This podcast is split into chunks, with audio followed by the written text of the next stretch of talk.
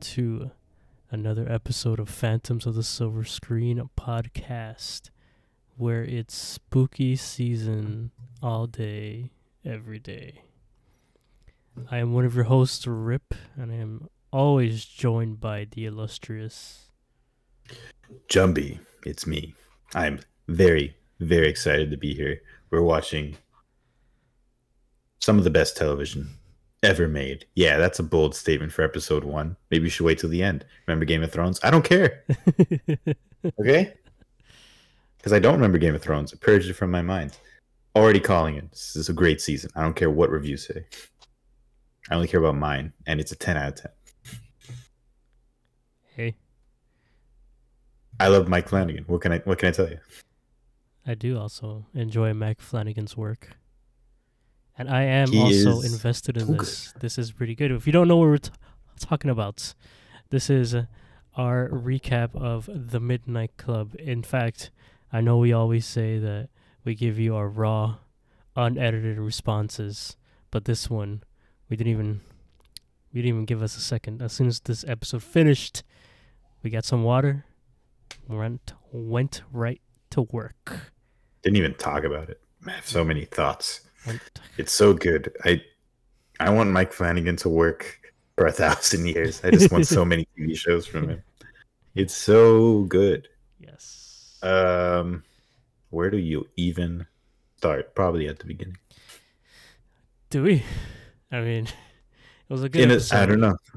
A good It was amazing. Yes. Most of you probably just binge the whole thing, so you already know the ending. But guess what? We don't. We're watching it like idiots, just one by one, One by one. suffering for the work like that we have to do here this is for our art. yeah. We made this decision. We decided uh, to do the same thing that we did with Midnight Mass and Archive 81. That's right. We didn't forget about Archive 81. Nobody did. Archive 82, bring it back. ASAP. Mike Flanagan, jump on this, please. That being said, Midnight Mass season two. I'll do it. I'll watch it. What do you got? I trust you. uh, the Midnight Club, Mike Flanagan property. We're doing this episode by episode because we What a setting for a scary the- story. we need the journey. We need the journey for this. We can't just binge watch this entire thing and then just regurgitate how we feel. No, we need the journey of this step by step. Before, so we're gonna tell you about this and our thoughts on it. The first thing I want to note is like the title sequence for this show, like the the opening title, the Midnight Club, how they write it. The style is written like it's one of those novels, one of those mystery novels that you'd see on the shelf at your local bookstore. It's like one of those classic mysteries. Somehow they got that font and it looks just like it. Yeah, they use word art from Microsoft Word in, in 93 and they just enlarged it, put it on the front, which is perfect because this story takes place in the 90s. That's correct. God, if there's anything that could make a Mike Flanagan show better, you said it in the 90s? the perfect time to be alive? Yes, the music score for this. You're Gonna get how dark that statement was in a minute. The music st- score for this was very 90s. Enjoyed it. it was. So, yeah, in this show, we get introduced to a lot of cool characters. The main character being Il- Ilonka. Yeah. Do you? Ilonka. Let me ask you Hmm? something, Jumbi. Yeah. Do uh, did you look up what the show was gonna be about before you ventured? I did not. Everything slapped me in the face. Every emotional beat here, mm-hmm. every left turn got me. I looked it up. I thought And, you did Yes, and before like different perspectives. like Mhm. last year. yeah, like, Really? When when this was announced, whenever this was announced, I was like, oh, okay, cool, another Mike. What's this gonna be about? And I'm like, oh shit. Um, it still, it still got me. Still got me. he he knows how to make you invest in a character, especially a character like this. It's it's crazy. Ilonka is just. How do you She is how do you the? Sagittarian. Hmm? Huh? say that again? obviously we feel bad for her because she's second in her class and not first, and that's embarrassing. Am I right, everybody? Yes, she is Nah, second out of 900. And we open with this. We see a bright girl with a promising future. Mhm. And her foster dad even comments, hey, don't be by the book. Just break a couple rules for once in your life.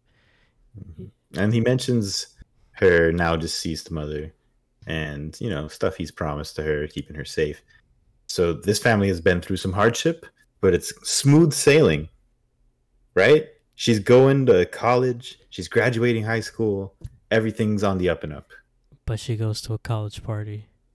Oh, yeah, no. she does. There's alcohol. You can ruin that scholarship. You can ruin that, all that if you get arrested for underage drinking. That's what I'm thinking here too. I'm just like, wow, you're going through a phase. You worked real hard in high school. She dyed her hair red and everything. Yep. She, she looks all cute. Her hair looks amazing. And she's going to this college party. Something bad's going to happen. This is going to take place at a university. It's going to be about University of Ghosts. That's that's what I thought in that moment.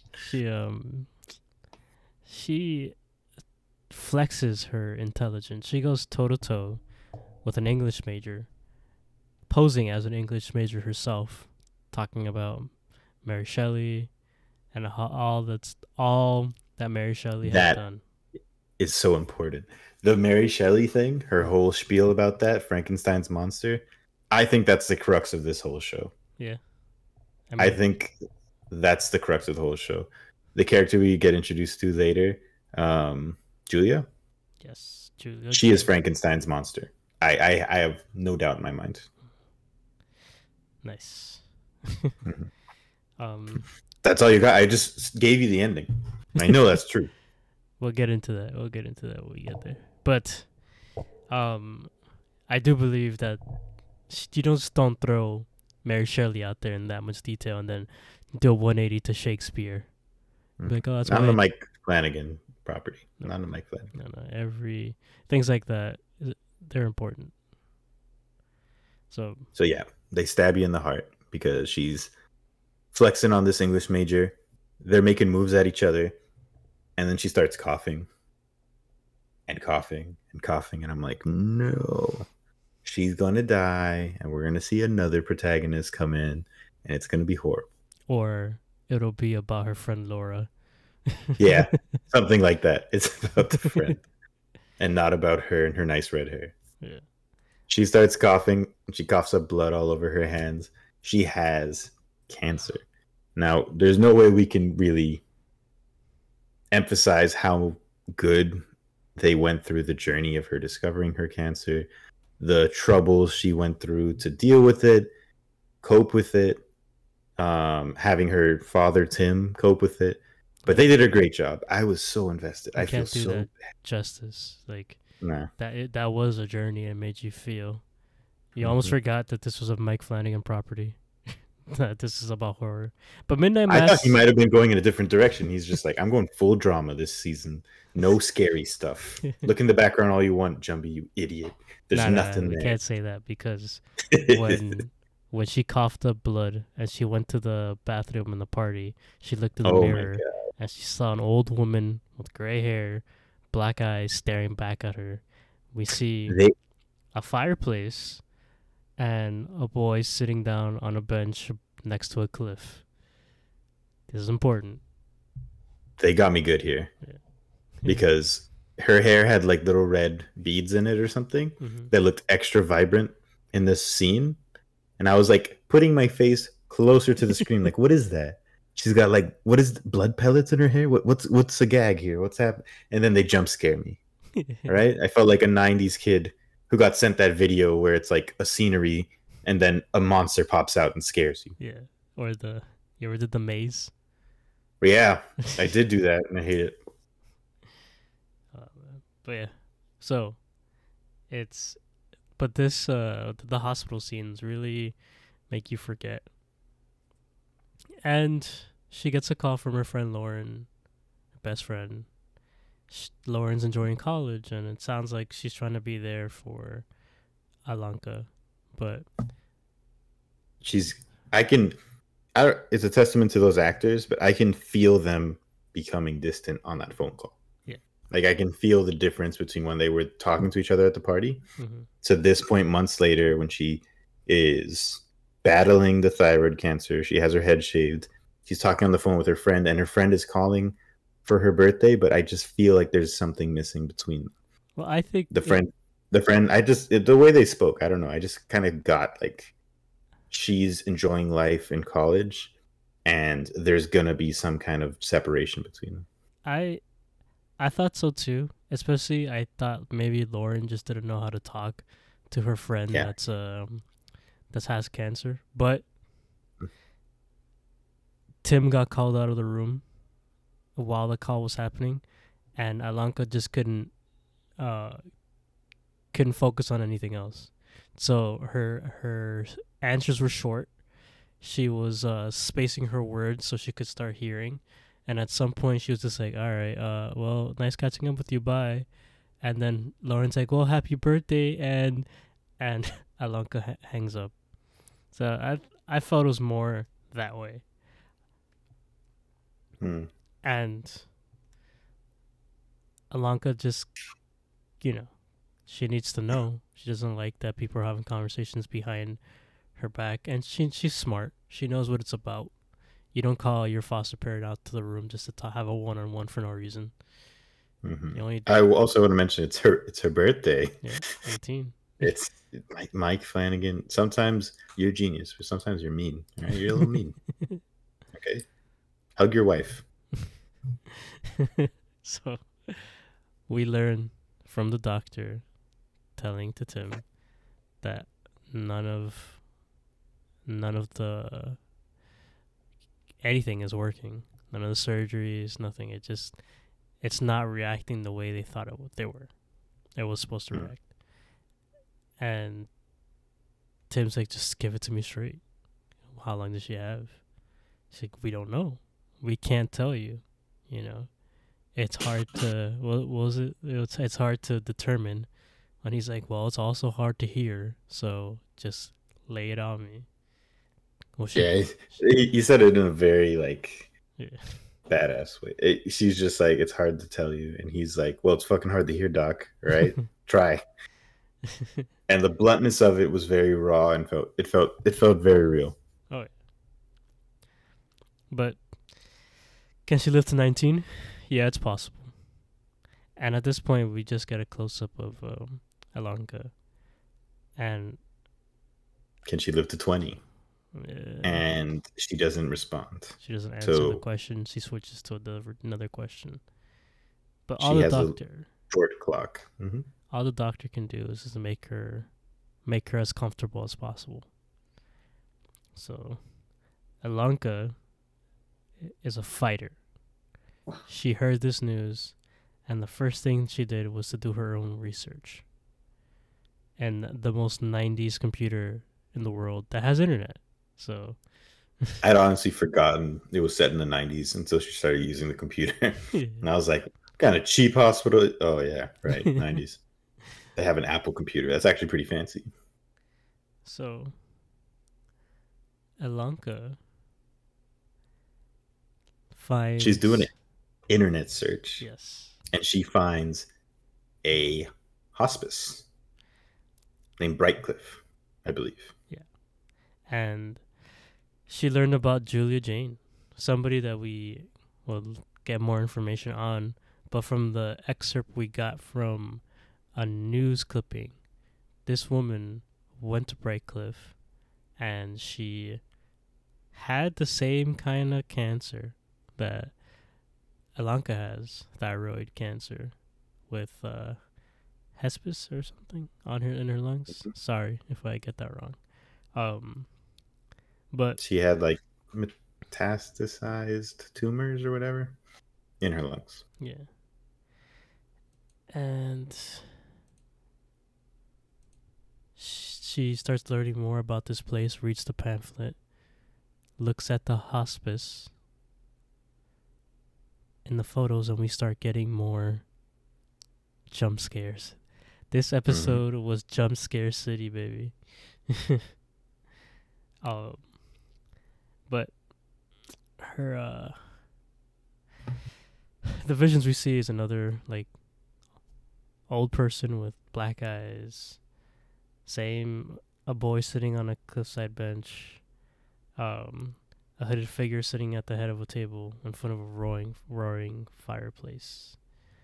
And she she wakes up looking looks around and she's like, "Oh shit, what kind of visions was that?" But we starting to see a trend here. Every time she has this vision, she faints. Using that, though, And- In true Mike Flanagan fashion, the person who's seeing the ghost doesn't really acknowledge the ghost much at first. Yeah. So, like, because I'm a fan of his work and I've seen his other properties, I'm not sure if this is a real ghost or, like, you know, some type of stress induced hallucination about past trauma. It's probably a ghost this time, just to slap you in the face for thinking that. But you know what? I've been burned before. I've seen so many not real ghosts, just like trauma ghosts in his other properties that like I don't know what's what anymore. He's so good. um. So she goes to Tim. She begs to go to this place. The Her father. Mhm. Yeah. And uh, he just is against it, but he's not telling her no. He's just telling her he would much rather her stay there. As they go back and forth, he relents and says, "Okay, but it's just a trial per- period." Fine.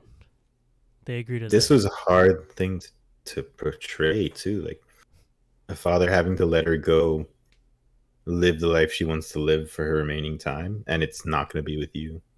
But that's also what's best for her. and I like it's, it's hard. I don't I don't know how they did this. Is such good writing. later on Hmm? she she says the then this is powerful to me. Um because he says, "Hey, like I was supposed to be taking you to to Stanford. Like how how do we end up here?" And then she says, "Think of it as the same way. I'm I'm in a I'm in a house full of people around my age, but just the Mhm. circumstances are different." she gets to live the dorm life with no studying. Yeah. And uh yeah. But before that conversation happened, we get our introduction to Brightcliffe. And the first thing that catches Ilonka's eyes is the boy that she's been seeing on the bench overlooking this cliff is actually on a bench overlooking the cliff. But they're Mr.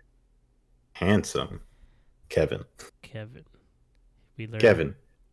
There's a handsome boy who's staying at this hospice who's dying, and she is a beautiful lady who's staying at this hospice and dying. it's like um, The Fault in Our Stars, but with horror elements to it. Oh, Yeah. So it's it's really interesting this setting of this tale. It looks it has a very cool vibe to it. Um obviously we're gonna get into the surrounding cast that joins the scene now, but it has a very Scooby Doo vibe to it.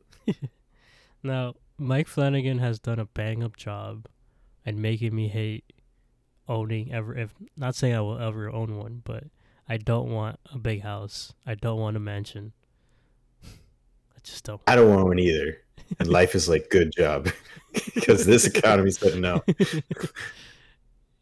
it's like I don't want a big house where you're not gonna get one. Yeah, but I don't want one. But you're not. Do you not want superpowers either? Because you're not gonna get it.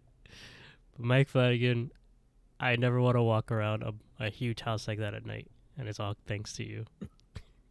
Mm-hmm. he still has me like looking in corners, even though nothing has been like season one of The Haunting of Hill House since, where they put like little Easter eggs all over the place. Yeah, The second, the Bly second season of Bly Manor was had a few things, but not as much as the first. And Midnight Mass wasn't that much. Not much at all in the corners. I'm not giving up. I'm still looking for you.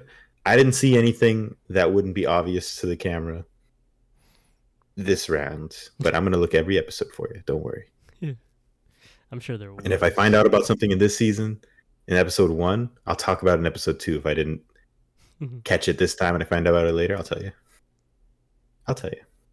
I'll feed you. That's what we should do. Instead of watch episode two, rewatch episode one, and then watch episode two. Look for Easter eggs. Just But yeah, um, here's a recap of episode one again. Yep, that's right. For you thorough viewers out there who are doing it the right way, episode by episode, twice each time. Yeah, baby. Taking notes. Where's the diagrams? If you thought you didn't have time to binge it, I have a method for you. Ten episodes. Or one 20. down. Yeah. Good luck. You could count the rewatches. Um, but but we are introduced to the nurse practitioner Mark. Who is played by Riley Flynn from Midnight Mass. I'm so happy to see him Zach. getting work around here. Yes, good. So that's one returning character we get so far, I believe. His character's name is Mark. That was one of the predictions I want to make. All right, I'll do it right now. Okay? Kate Siegel, his wife, will show up somewhere. I don't know how, but she showed up everywhere else. So she might as well show up in this show too. All right, she's been everywhere else, even in Bly Manor when you thought she wasn't going to come. Left turn, she's like the crux of the whole show. Oh yes, Midnight Mass, obviously she was there. Yeah. She was a great character. she was a great character. Can't forget about Theo in the first season. She's gonna show up. If she doesn't show up here, I don't know what happened. They got divorced or something because she has to show up here. also, another character. Who do you think is gonna show up? So I'm calling Kate Siegel. I'm also calling Joe Hmm. from Midnight Mass. I don't remember the man's name though, like the actor's name. Joe from Midnight Mass. Um, he was also the caretaker in the first one. Wait, hold on. in Hold Haunting on. of Hill House. Was he in Bly Manor? I don't know. This is that. Well, you start trying to keep track of all that. Um, that's when it gets hard. But the, I'm calling the um, the sexy, the sexy cop. Man, I'm blanking on what you mean. the only cop I remember is the one that Riley's like scene where he drunk drove and had to talk to him about how much of a piece of shit he is. That's all I'm thinking. Sheriff Hassan. Oh my god, Sheriff is why did I not remember? Because he said cop. He's a sheriff, Yes, right? sheriff. I'm He ain't just no regular old cop. He's the law in town. Okay? Yeah, he would be great. I want to see him. Well, I hope we're both right then. Tim, Tim, is Sturge from Midnight Sturge. Mass. Wait, what? Yeah. Tim is Sturge. Oh my god. You're right. The the human blood bag Yeah, the, for a while. Yeah, He would yeah. just feed. They would just feed on him. That's Sturge. I didn't recognize him at all. There's one. When I saw him at first, I thought he was um you know, Jim Hopper from Stranger Things, like that actor. I was like, is that him? No, it's not him. It's- That's not him. it's the, it's the, the maybe there's a beard there. You know, like Yeah. you know he ha- he acts he's he had a beard in other series, but he shaved it down. But you can tell that the beard was there. It's like missing in his features. As of my knowledge, right now, there's one more from Midnight Mass in this episode, and we talked about him already. Okay. Well, that's the revelation right there. I didn't know that. I did not recognize Sturgis, the human blood bag turned evil vampire man. so, all right. So we're we're at Brightcliffe. We get Yeah, we're here. Riley Flynn, also aka Mark. They give him a tour, some of his backstory, which we'll talk about later. Mhm. What was it? Uh. As they're taking the tour, Ilonka, they go upstairs, and Ilonka just looks down a hallway, and they're like, "Yeah, it's a nice hallway." But Ilonka's like, "Who's, who's that?" And they're like, "What are you talking about?" And then we see it from Ilonka's point of view, and it's a fucking old lady with black eyes. So, Same vision. Maybe in her past she killed an old lady, and this is just a trauma apparition, just like always. Hmm. Or it's a real ghost. You decide. And she faints again, but she wakes Probably up. Probably a real ghost. She wakes up, but she's in Doctor Stanton's op- office. Doctor Stanton is one of the what the she's she runs the facility, correct? At the Mhm. moment, Yeah. yeah, and she tries to relate to Tim, saying that, um, hey, Doctor, sorry mhm, to interrupt your captivating recap, but Dr. Stanton is Mary Shelley, aka Dr. Frankenstein. I just I just know it. I just know it. Okay? and downstairs in the basement is the secret lab where she does her Frankenstein-esque with a twist experiments. hmm, Mhm. interesting. I don't even know what it is about her. She just looks like her name's Mary Shelley. it's the hair. Go on. But So what happened to you? she's relating to Tim. She understands what's going on because she had a child that came um to Briar Brightcliffe and she tells him like she wouldn't um she wouldn't be able to talk to them this freely if she didn't have somebody come here. And this is why she's she wanted to run Bar- Brightcliffe. So um she talks about how she doesn't see this as a place for uh, teens to keep fighting their illnesses, but like a battlefield for them to uh, to go out on their own terms. Um, she says a lot of nuanced stuff here. So she says that the language they use for cancer patients hmm is weird. They talk about it like a battlefield and something you have to fight. hmm Um, and she mentions that this place, Brightfield, Bright, what is it? Brightcliffe. Brightcliffe isn't a place to have the battle anymore. Ah, okay. It's not about fighting. Yeah. It's about living. And it's also not about quitting the battle. Every day that you live here is a win. Hmm. Because you're just trying to live the life you have left to live. You're trying to just live your best life every day at a time. And that's a pretty good ideology for a hospice to have. Seems fun. They somehow make you feel like, oh, what a cool place to go. I want. Oh wait, no, I don't. I don't want to go there because it's a hospice. but it it seems cool. It's it's like they're at a college. It really feels like a dorm room. Yeah. And this is the cool dean. yeah, like Ilonka says, it's her equivalent to college at the moment. hmm Uh, but we start getting. And our recap is mostly inter introducing every all the characters. Yeah. Once we get all the characters, we're just gonna talk about stuff. Yeah. So, and Dr. Stanton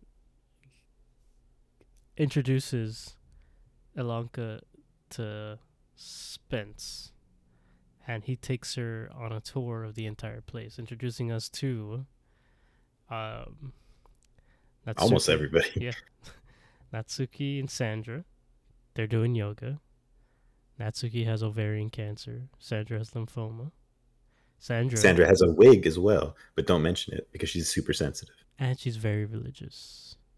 Extremely religious, annoyingly religious, Hmm. according to Spence, who I'm not thinking is religious. I like his personality though. He um he comes off as very down to earth. Yeah, Um he's like, I think they they put makeup on other people to make them look all ill. Like um Kevin, when you met, meet him, he has leukemia, Mhm. and all the kids like introduce themselves and tell them tell each other what type of cancer they have. Yeah. Kevin had like makeup to make him look paler because of the leukemia, but Spence like you can't tell at all. He just yeah. just looks like a healthy kid. Yeah. I don't even know if he told us what he has. I forget. He has uh hypochondriac syndrome. Goddamn. He's Oh. just there. But um, Spence shows her the the library, and she's like, "Oh, this this is it. This is my my place. You know, this is where I'm gonna." He's like, "I'll pick her poison. This is her poison. Ilonka's not gonna pro- probably not gonna leave that place," which is hmm. interesting. She But- loves books. She loves studying. Yeah. She grabs like a billion books. She goes to the arcade room where we were met with Amesh. I love Amesh. He's so fun. He uh he also like Ilonka was supposed to go to college, and he's also the newbie. He was this is he's been there for two months, and he desperately wants hazing because he want um he wanted to join a frat when he was going to college, but that that wasn't in the works for him. So he tries to play a little joke and have Ilonka go down to the old elevator and press B. And she was about to do it. But Spence is like, okay, um, Fun is fun, but wait, don't do that. that's where the morgue is. And Ilonka's like, oh, that makes sense. But Amesh is a lot funnier than we're giving him credit for. we make him sound like a monster. just in this uh, because right after he's like, that joke was pretty in, in poor taste, and he's like, you know what? I, I kind of get why nobody hazes around here. I'm I'm remember to thank everybody. yeah, remember to thank everybody. um, important thing. Elevator is known to go up and down by itself. It's dubbed. It has a mind of its own. It goes on and off by itself, up and down, at night, all the time. It's probably a wiring issue. Hmm. Yeah, probably. Knowing Mike Flanagan, it really is a wiring issue. But the wiring issue was caused by ghosts. the wiring. It's the wiring issue like, that's haunted. Just- it's being haunted by a disgruntled repairman ghost who just Tire messes with the wires. Yeah. Like like pull your pranks. Good luck huh? using that. Damn kids. Uh, The cranky repairman janitor the whole time. after that, we're introduced to Cherie. She's playing a song on her cello. She looks very regal. Mhm. Ilonka compliments her on her playing, but everybody says don't believe anything she says because she said that she she came up with it on the spot, and everybody's like, nope, don't believe anything she says. Take it with a grain of salt. The only fact we can tell you is that she showed up with two moving trucks and a Bentley, and so she might have a lot of money, but every time you ask her about her past, it's like what multiple choice. Mm hmm She's the Joker.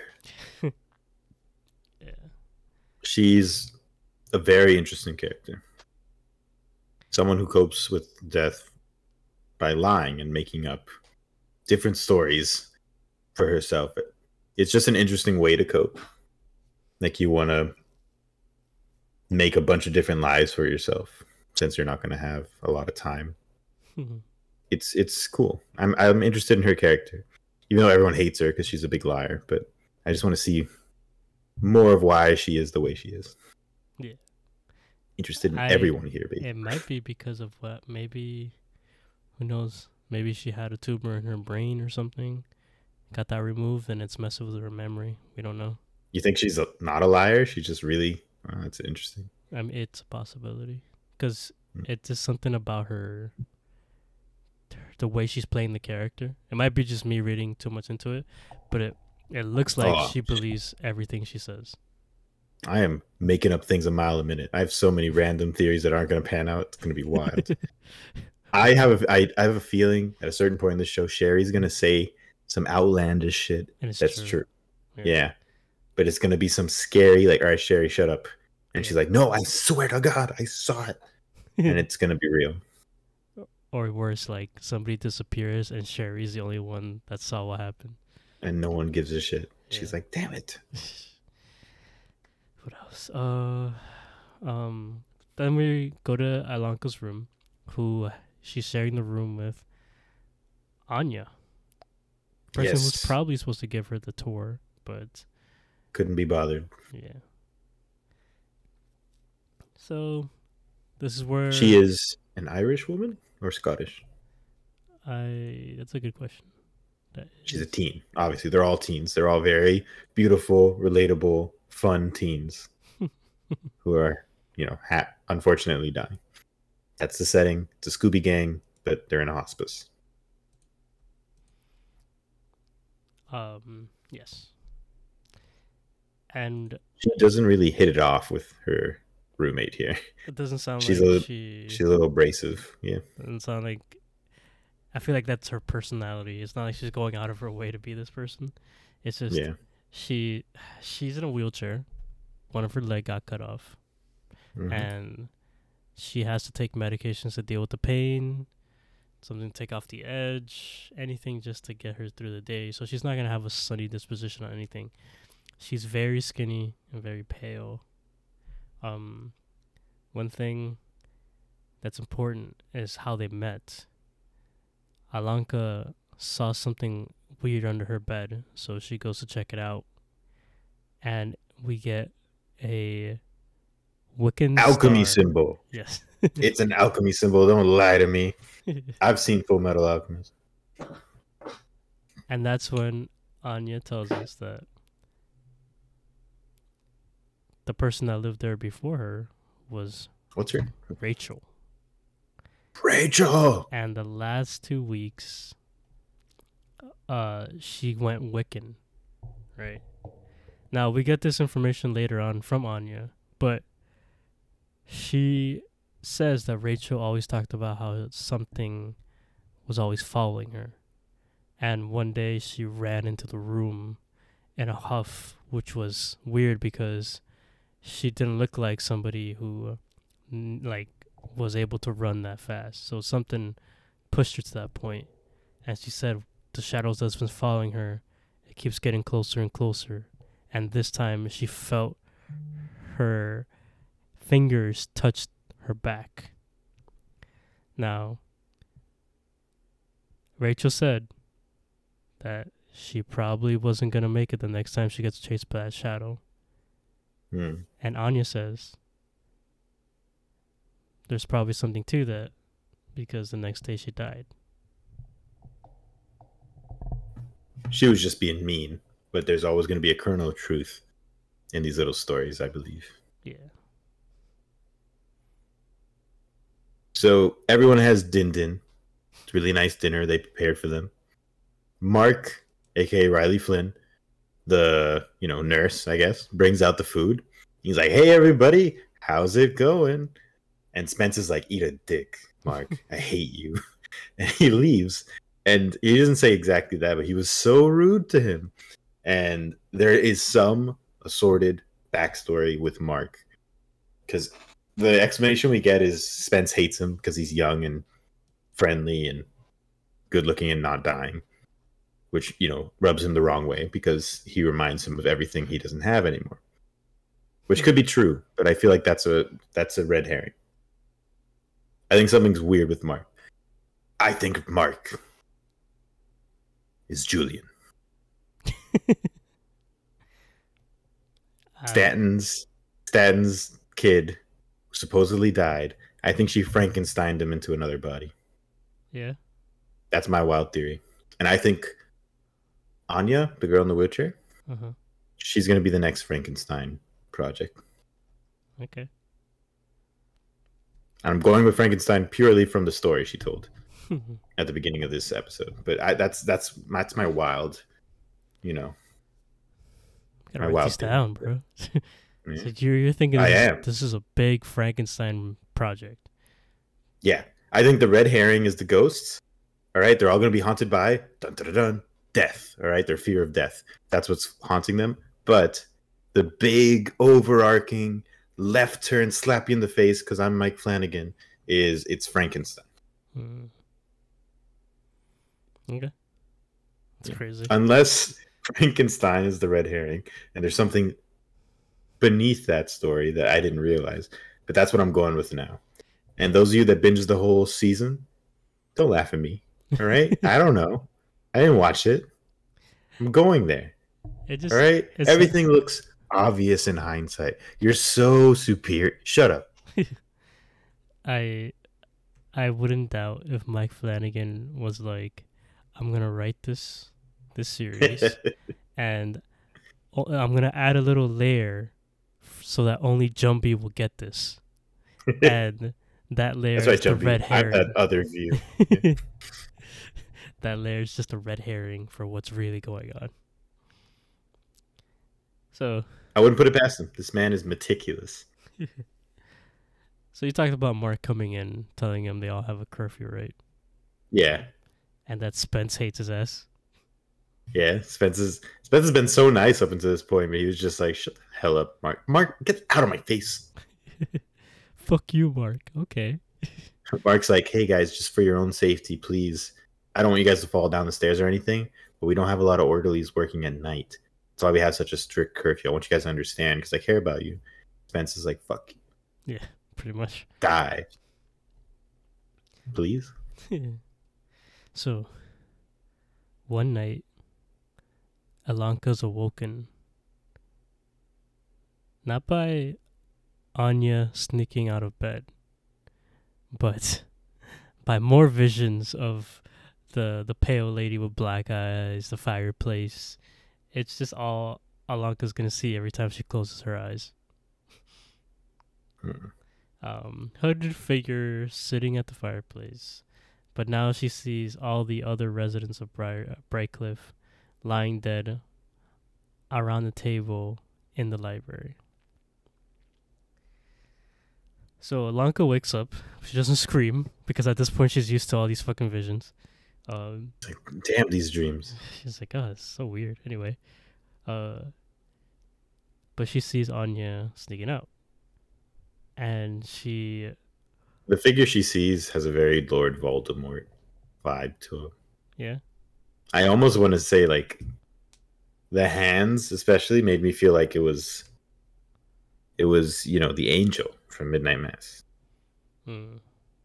I have a theory. Seems weird. I have a theory. I can't. You know, I love theories. I've been throwing out a million stupid ones. You should say a smart one for some contrast. Which? Why didn't I think of that? There's Wiccan stuff here. That makes a lot of sense. That's the thing. It makes too much sense. It could be Mike Flanagan be like, "We're gonna put a witch, throw off Rip." No, know, no. We just figured. We just figured it out. Okay, we just figured it out. The red herring is the fear of death. That's the ghost they see. The Frankenstein plot that I still think it is is the red herring, and then bam, they slap you with witchcraft. it could be all of it. It could be a witch sewing people up and creating Frankenstein monsters. It would make me laugh if he's just like, "No, sorry, stupid. It's vampires again, dummy." but you didn't expect that.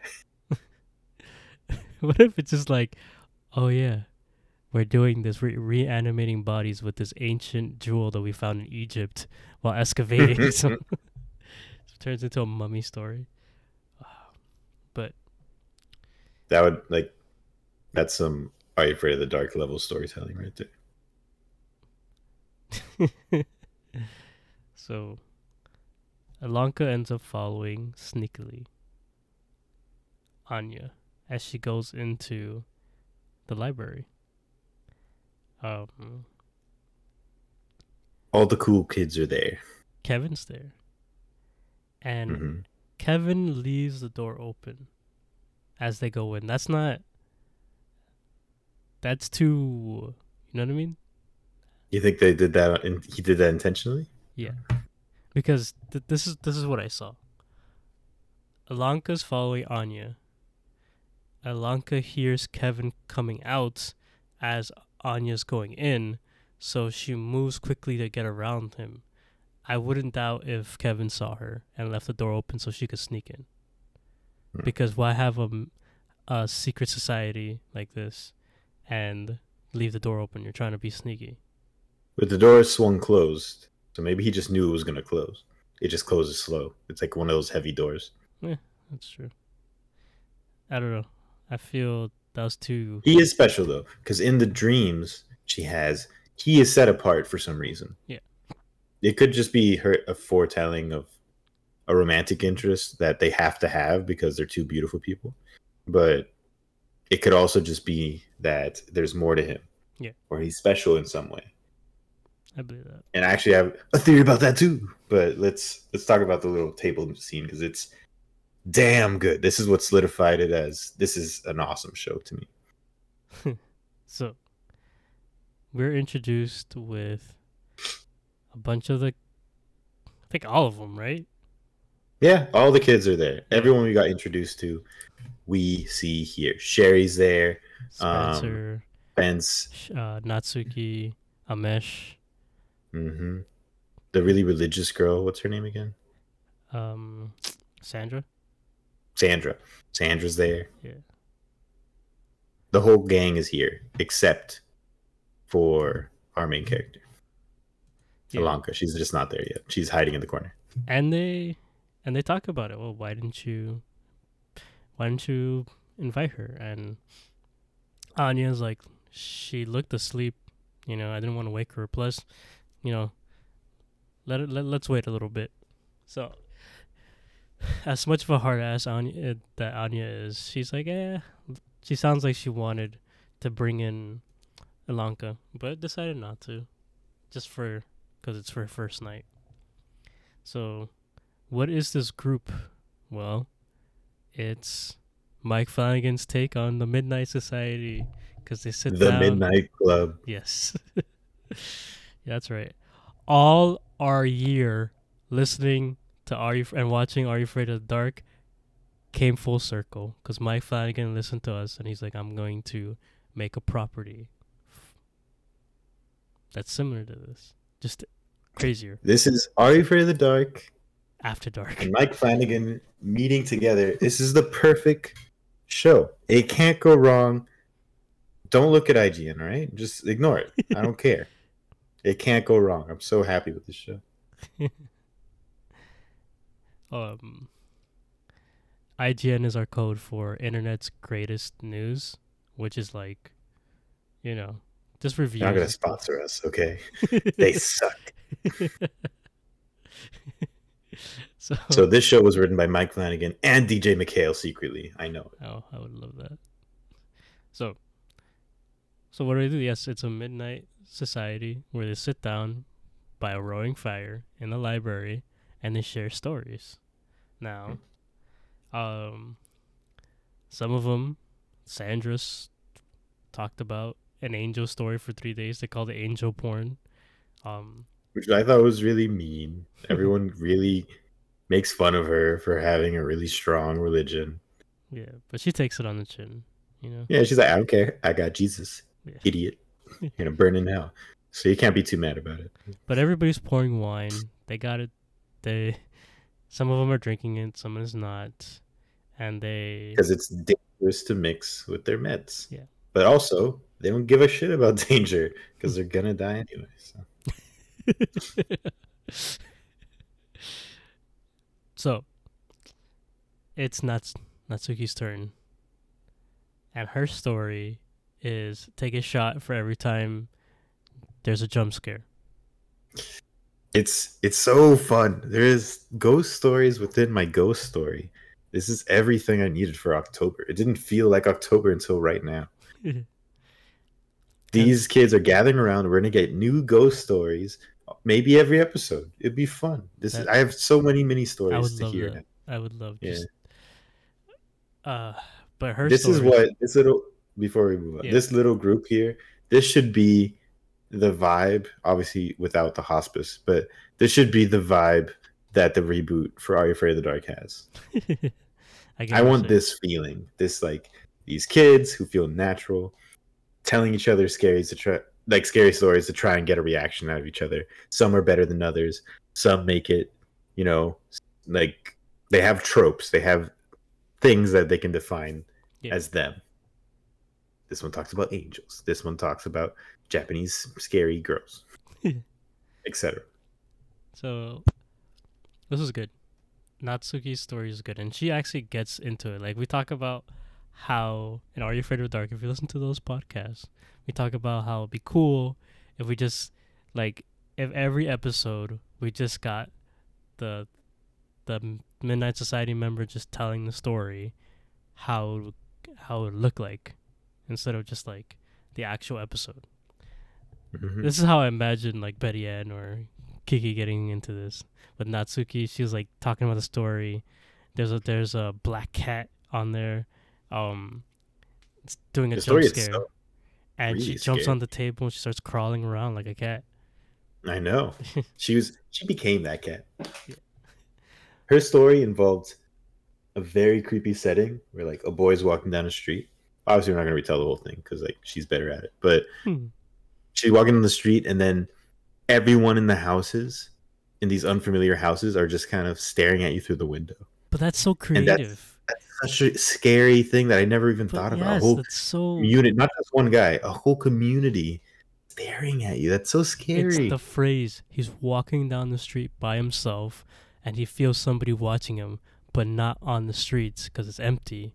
He feels people watching him through the window, and they're all smiling. and they're all lit really weird in like dark rooms with the TV on, so they're lit by the TV light. Like it's so scary. I hate it. And then you get And they're like, smiling, The, like in the movie Smile. Hmm? yes, which we gotta watch. But the We're on it. We're on it, guys. We know what you want.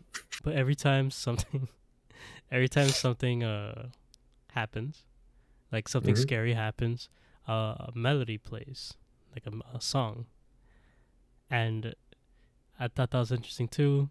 So we get a little bit of more lore because this is her third day telling the story. So apparently in the previous two days she's she's talking about how a teacher warned the student about the melody. So it's cool. And in all that jump scares, which they criticize, they call it lazy. you know, all jump Yeah, scares, there's just Japanese girls screaming at him all over the place, 25 times. which I A little too much. I like the debate, and I feel like that'll be a good discussion topic if we ever get into it. But like, he's like, I'm not. It's um, s- he Spence calls it startling, not scary, but Natsuki defends her point. It's like it's still raising your adrenaline and gets the heart pumping, like that's part of the story. And it's like, oh, okay. Part of what makes you like horror stuff. It gets your heart beating, gets you invested, wakes you up a little bit. You can't fall asleep to a horror genre unless you're a, like a weirdo. you're amped up when you're watching. You get invested. You can't help it. There's hormones pumping through your body that you don't even understand. Yeah. So, with all this going on, commotion, Ilonka reacts, accidentally drops something. And that's when they know. Uh, oh, and Anya's like, ugh, I guess she wasn't asleep. Or I knew she wasn't asleep. And they're like, okay, well, this makes our Now job you- easier. The stuff you said about the Midnight Club, Hmm. the Midnight Society, I just keep picturing Betty Ann trying to do this cat thing.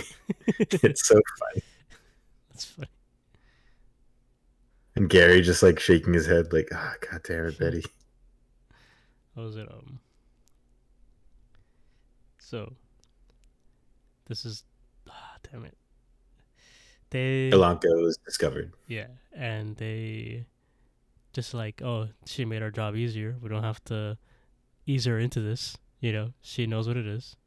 But Anya's defensive. She's like, look, if you want to know about this, you better take a sip.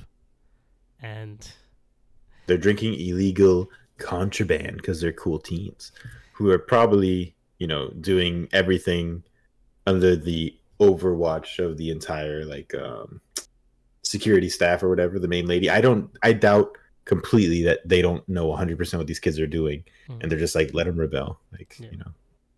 They're kids. I I subscribe to that theory. That's good. Um, I think the what's her name? Stan? yeah, Mary. Shelley. Stanton. Yeah, Dr. Stanley? Stanton. Stanley? Stanton. Stanton. Dr. Stanton, Mary Shelley. She knows everything that goes on in this hospital. You can't trick her. Her and her son, Julian slash Mark. We can talk about that too in a bit, but um, because they uh, Ilonka eventually takes a sip, and they reveal they're called the Midnight Club, and there's a special thing that goes on. But Anya says, Uncle's like real creative. I've seen Are You Afraid of the Dark too, you know. I mean, it is 1994. It's on as we speak. hmm um, But Guys got cable. there's a special thing that they to you have to do to be a member of the Midnight Club, and Anya's like not until she takes a sip and tells the story. So Ilonka's like I'm on meds. Anya's like it's just a sip. We're all gonna die anyway. So Ilonka takes a sip, and she goes, "I'm gonna tell a story." But before we get into that, it's everybody there has been in this club. They were initiated into this club. So nobody started this club in uh, the group that we meet. I think the, uh, the the the two people that are there the longest is Anya and Sandra, which is What a Two. good premise for this club. Like, obviously, the founding members aren't going to be there. They're dead. Um, and they don't know exactly how long it's been going. So they just keep upholding this tradition, but there could be consequences to the secret pact. Maybe Wiccan consequences, witches, a coven, if you will. um I don't know. We'll see. But Brightcliffe has been around since 1901. To what Jumbi's point is in, we don't know who the founding members are, and I Mhm. think I think it's interesting that Anya and Sandra are the two most senior people in this club because they're complete opposites, right? Anya just doesn't give a shit. She's very uh, indifferent about life and death right now, while Sandra has the most optimistic. I think they have different views on death. I don't think Sandra has like deluded herself into thinking she's getting out of this. She just like, Yeah. yeah, but I'll just go to heaven. Like, it's fine. Yeah, that the optimism is there. Um, but S- Ilonka decides to tell the story of Julia, and we get the full story of Julia Jayne, a woman who inspired Ilonka to go there because she went there when she was 17 and Mhm. she disappeared for a year and she came back and like no one knew She- where she was and she her she was cured Before she disappeared, she fixated on her own death. yes May 20th, 1969. She just kept saying 05 20 1969. She just knew that was the day she was going to die. It's a year from her diagnosis. And before she died, she mysteriously disappeared, like Rip was saying. And they couldn't find her for a month. And they figured, well, she's a sleepwalker. She might have just walked off, walked off a cliff or something. Now, what we saw visually, and we don't know if this is known or not.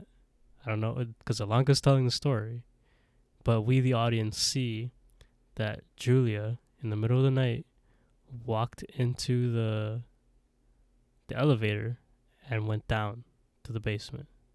Mm.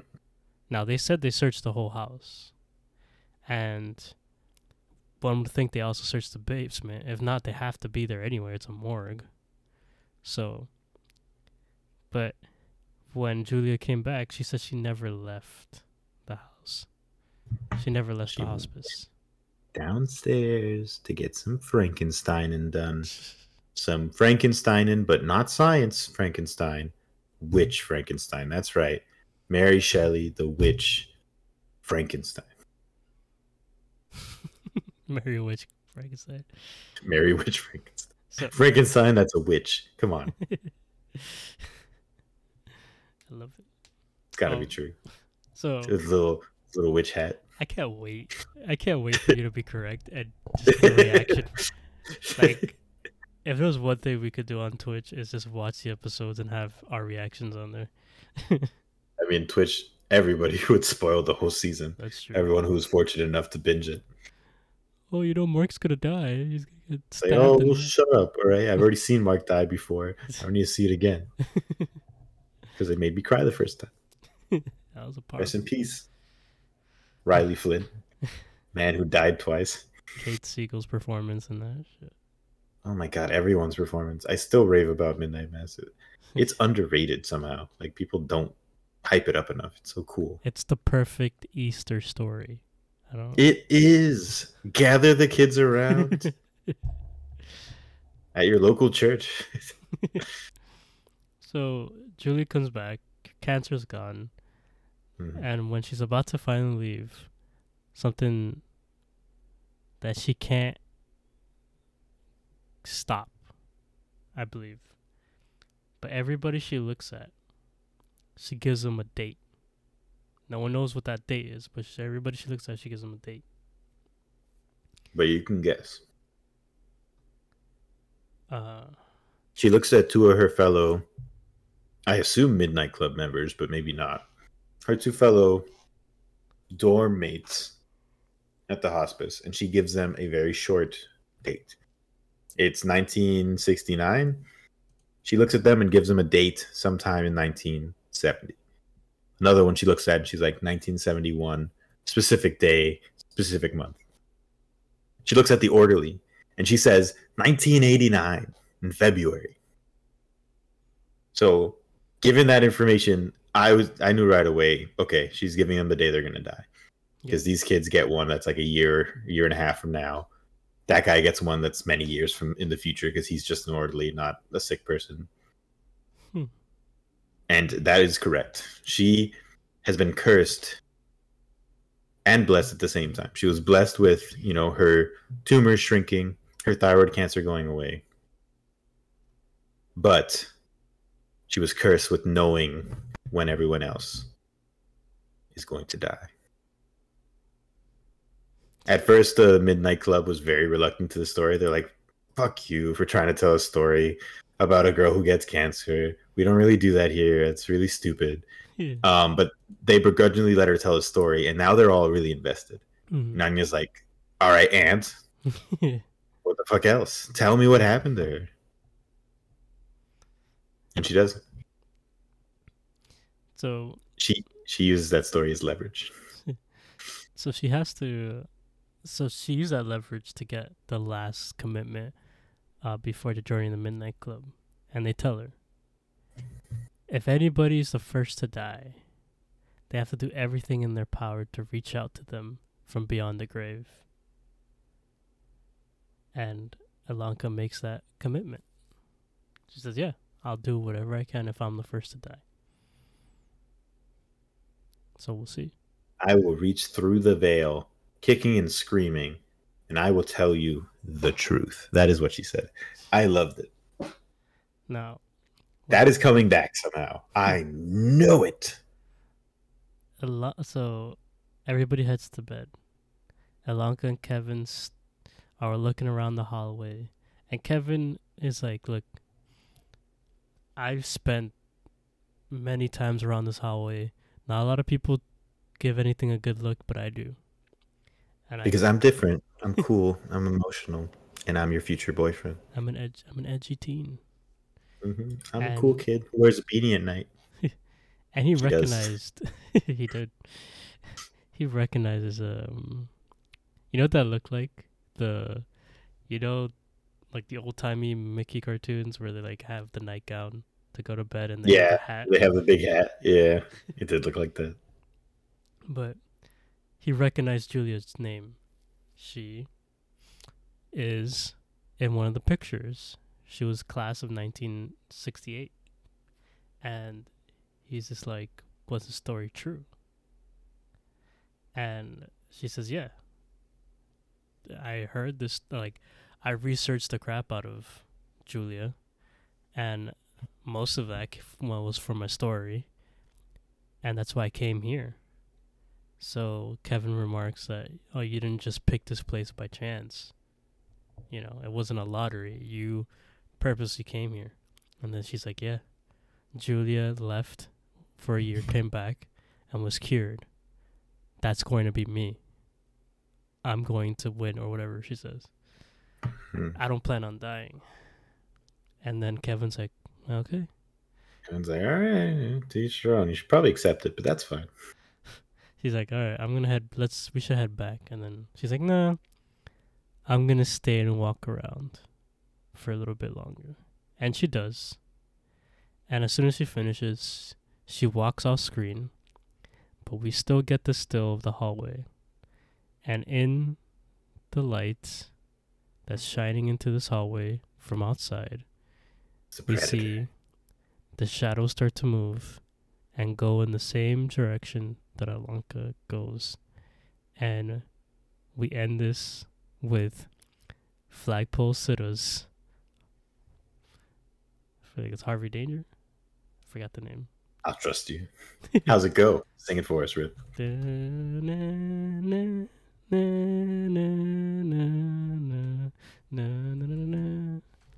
That's all I know. He said na na na na, which could be a bunch of songs. Yeah, the song is called Harvey Danger. There we go. I had visions, I was in them. I was looking into the mirror to see a little bit clearer. Now you know what it is. The yeah, it's a good song. rottenness and evil in me. Suspense. anyway, And that's the end of the first episode. How do you not watch more? I don't know.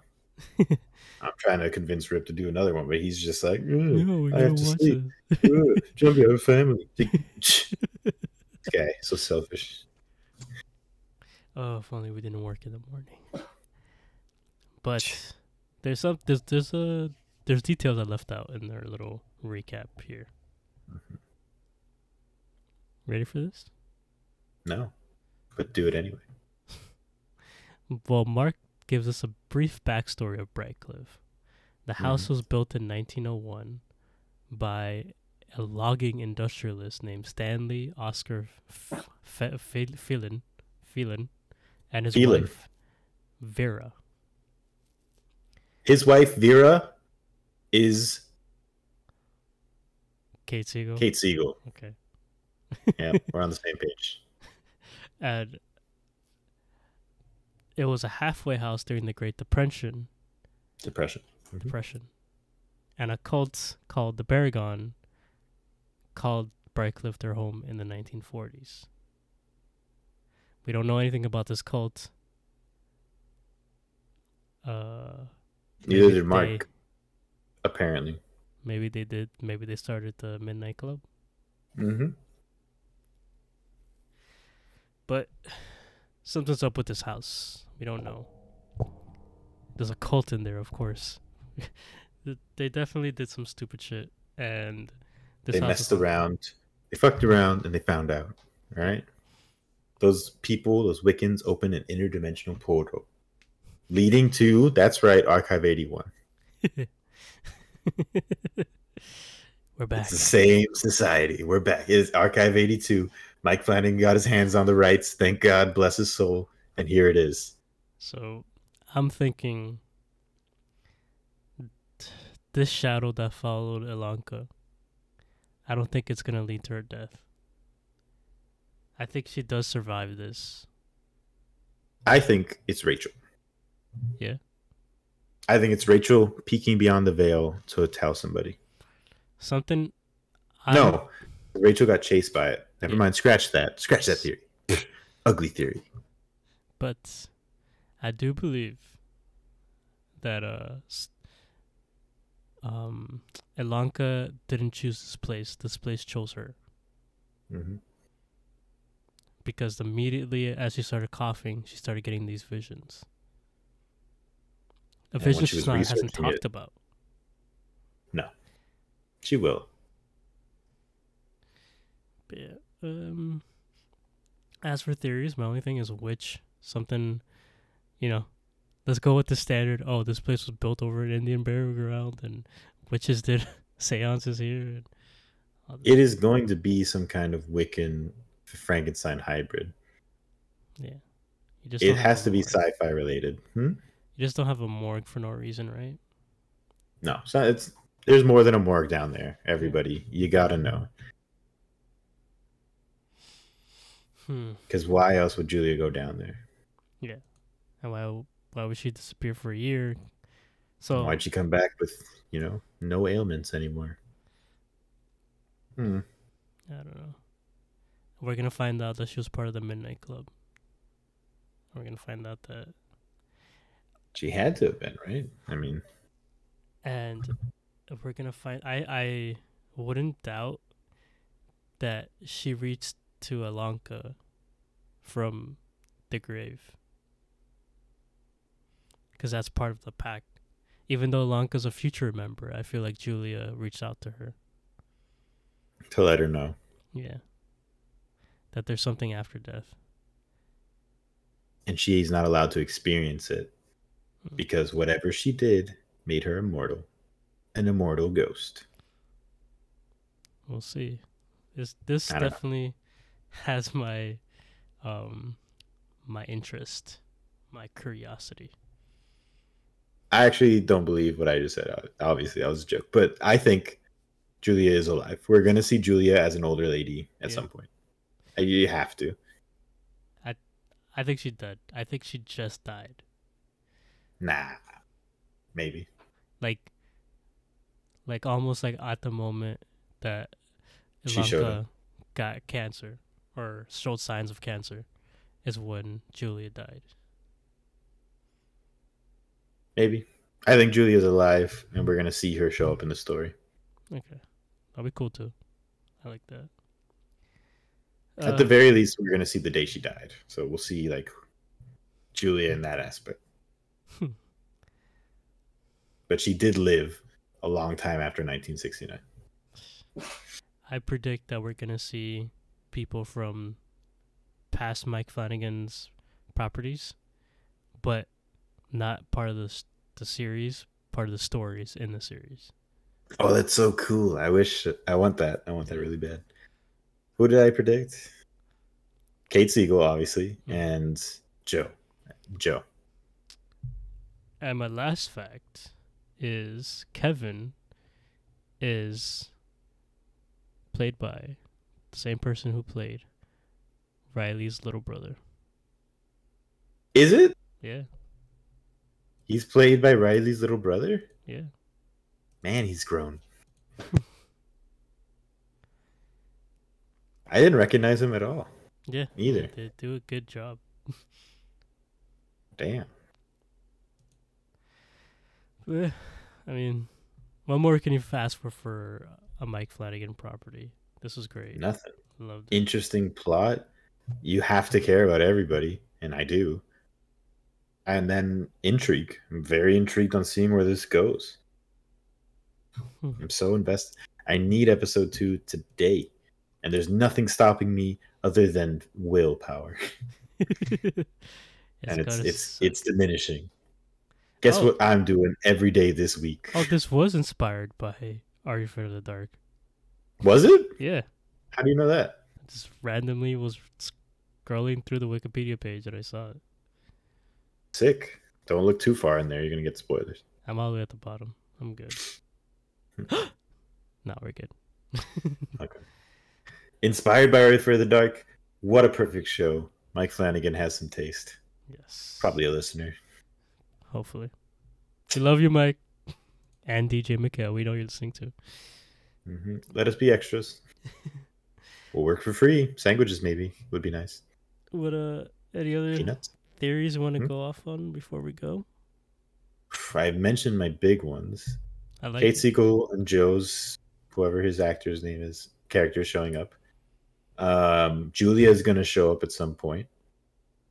It's all going to tie into Frankenstein somehow. Frankenstein's monster and probably witches, like you mentioned. What if So the that's swerve? kind of a hybrid. What if what if the swerve? I thought is it has. Huh? If if the swerve is not one of the two things, and it's a completely third option, I'm gonna lose my mind. The swerve is either it's about Frankenstein, or the swerve is either it's about witches. It can't be something else. That would drive me wild.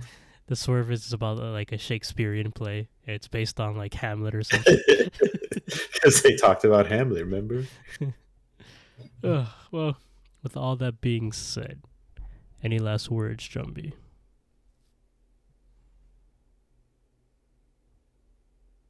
Welcome to Brightcliffe. Welcome to Brightcliffe, indeed.